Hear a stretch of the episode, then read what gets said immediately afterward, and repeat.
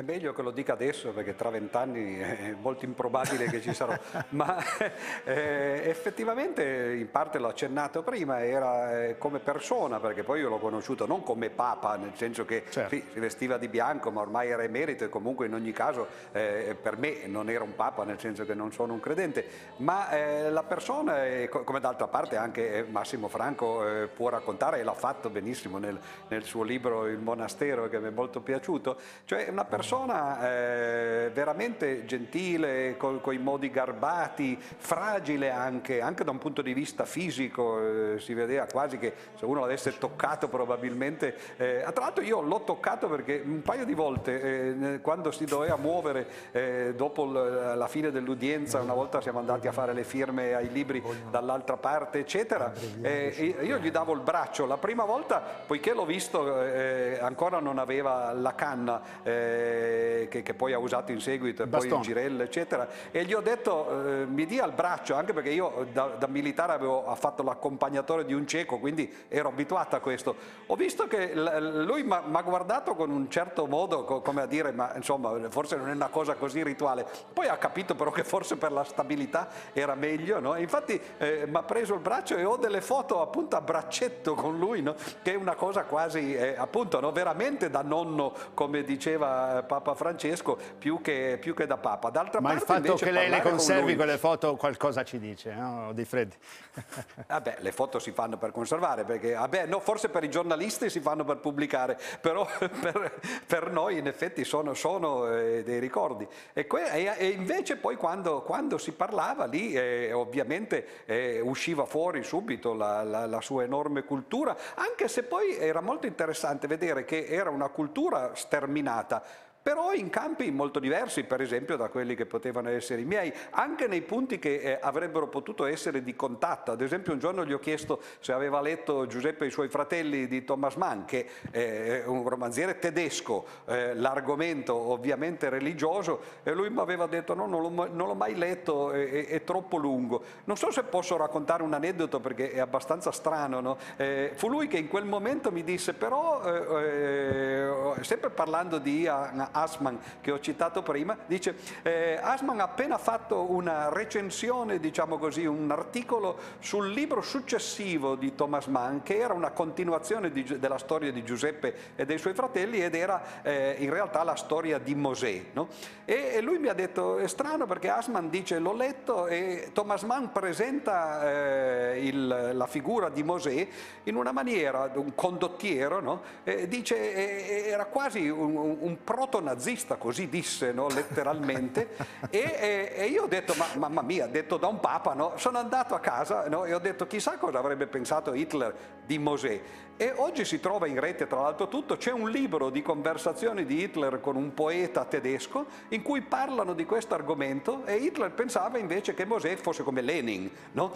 Ed è una cosa interessante perché poi alla fine si capisce, e questo porta anche sull'aspetto politico, che in fondo tre condottieri, no? come quelli che, che, sono stati citati, no? cioè Mosè da una parte, Lenin dall'altra e poi Hitler dall'altra, che stavano costruendo la loro nazione, no? L- eh, diciamo che ebraico. È stato più lungimirante Mosè, mi pare di capire, no? in no, sede no, storica, in di profondità storica modo. mi pare. Effettivamente l'Unione ecco. Sovietica è durata solo 70 anni, esatto. il Terzo Reich ancora meno e esatto, invece, no, e invece lo Stato ebraico qui, è quello che, Però, quello che ne è conseguito. Quello che conta, mentre vediamo anche... le immagini, deve ovviamente ed ora il ricordo di Ratzinger con la testimonianza di Pier Giorgio Odifreddi, matematico, ateo, eh, amico del Papa Emerito. Buonasera eh, professore, tanti vostri eh, colloqui tanti vostri colloqui, dicevo, gli scambi di lettere, quando eh, l'ha visto l'ultima volta o quando ha avuto modo di sentirlo? L'ultima volta di persona in realtà l'ho visto eh, prima del Covid, perché poi non è stato più possibile, l'ultimo anno non stava più bene, ma l'ultima lettera eh, gliel'ho scritta il 21 dicembre, non a caso perché il 21 dicembre è il solstizio d'inverno, che ovviamente per un laico e uno scienziato diciamo sono una data significativa, però gli ho fatto gli auguri di Natale che erano quattro giorni dopo, che invece era una data significativa per lui. Era un rapporto di questo genere in cui ognuno portava quello che aveva. Senta, professore, quale legame eh, univa un teologo eh, come Ratzinger a uno scienziato, un matematico ateo come lei? Ma in realtà io sono un logico matematico e durante la scolastica, per esempio, per tre secoli, eh, tutti i filosofi dell'epoca, appunto i filosofi scolastici, usavano la logica per cercare di dimostrare l'esistenza di Dio. Eh, poi quell'impresa è fallita, però straordinariamente nel Novecento c'è stato un signore, un grande logico che si chiamava Kurt Gödel, che diede una dimostrazione dell'esistenza di Dio fatta in maniera matematica. Di questo abbiamo parlato molto sia per lettera che a voce e addirittura poi quel teorema è, diventato, è stato girato da un mio collega americano che si chiama Friedman, che ha dimostrato che se Dio esiste la matematica non ha contraddizioni, che è quello che tutti i matematici sognano che sia vero. Quindi in un certo senso ci sono queste eh, strane vicinanze, strane eh, affinità tra la teologia e la matematica. Grazie infinite professore e buona serata.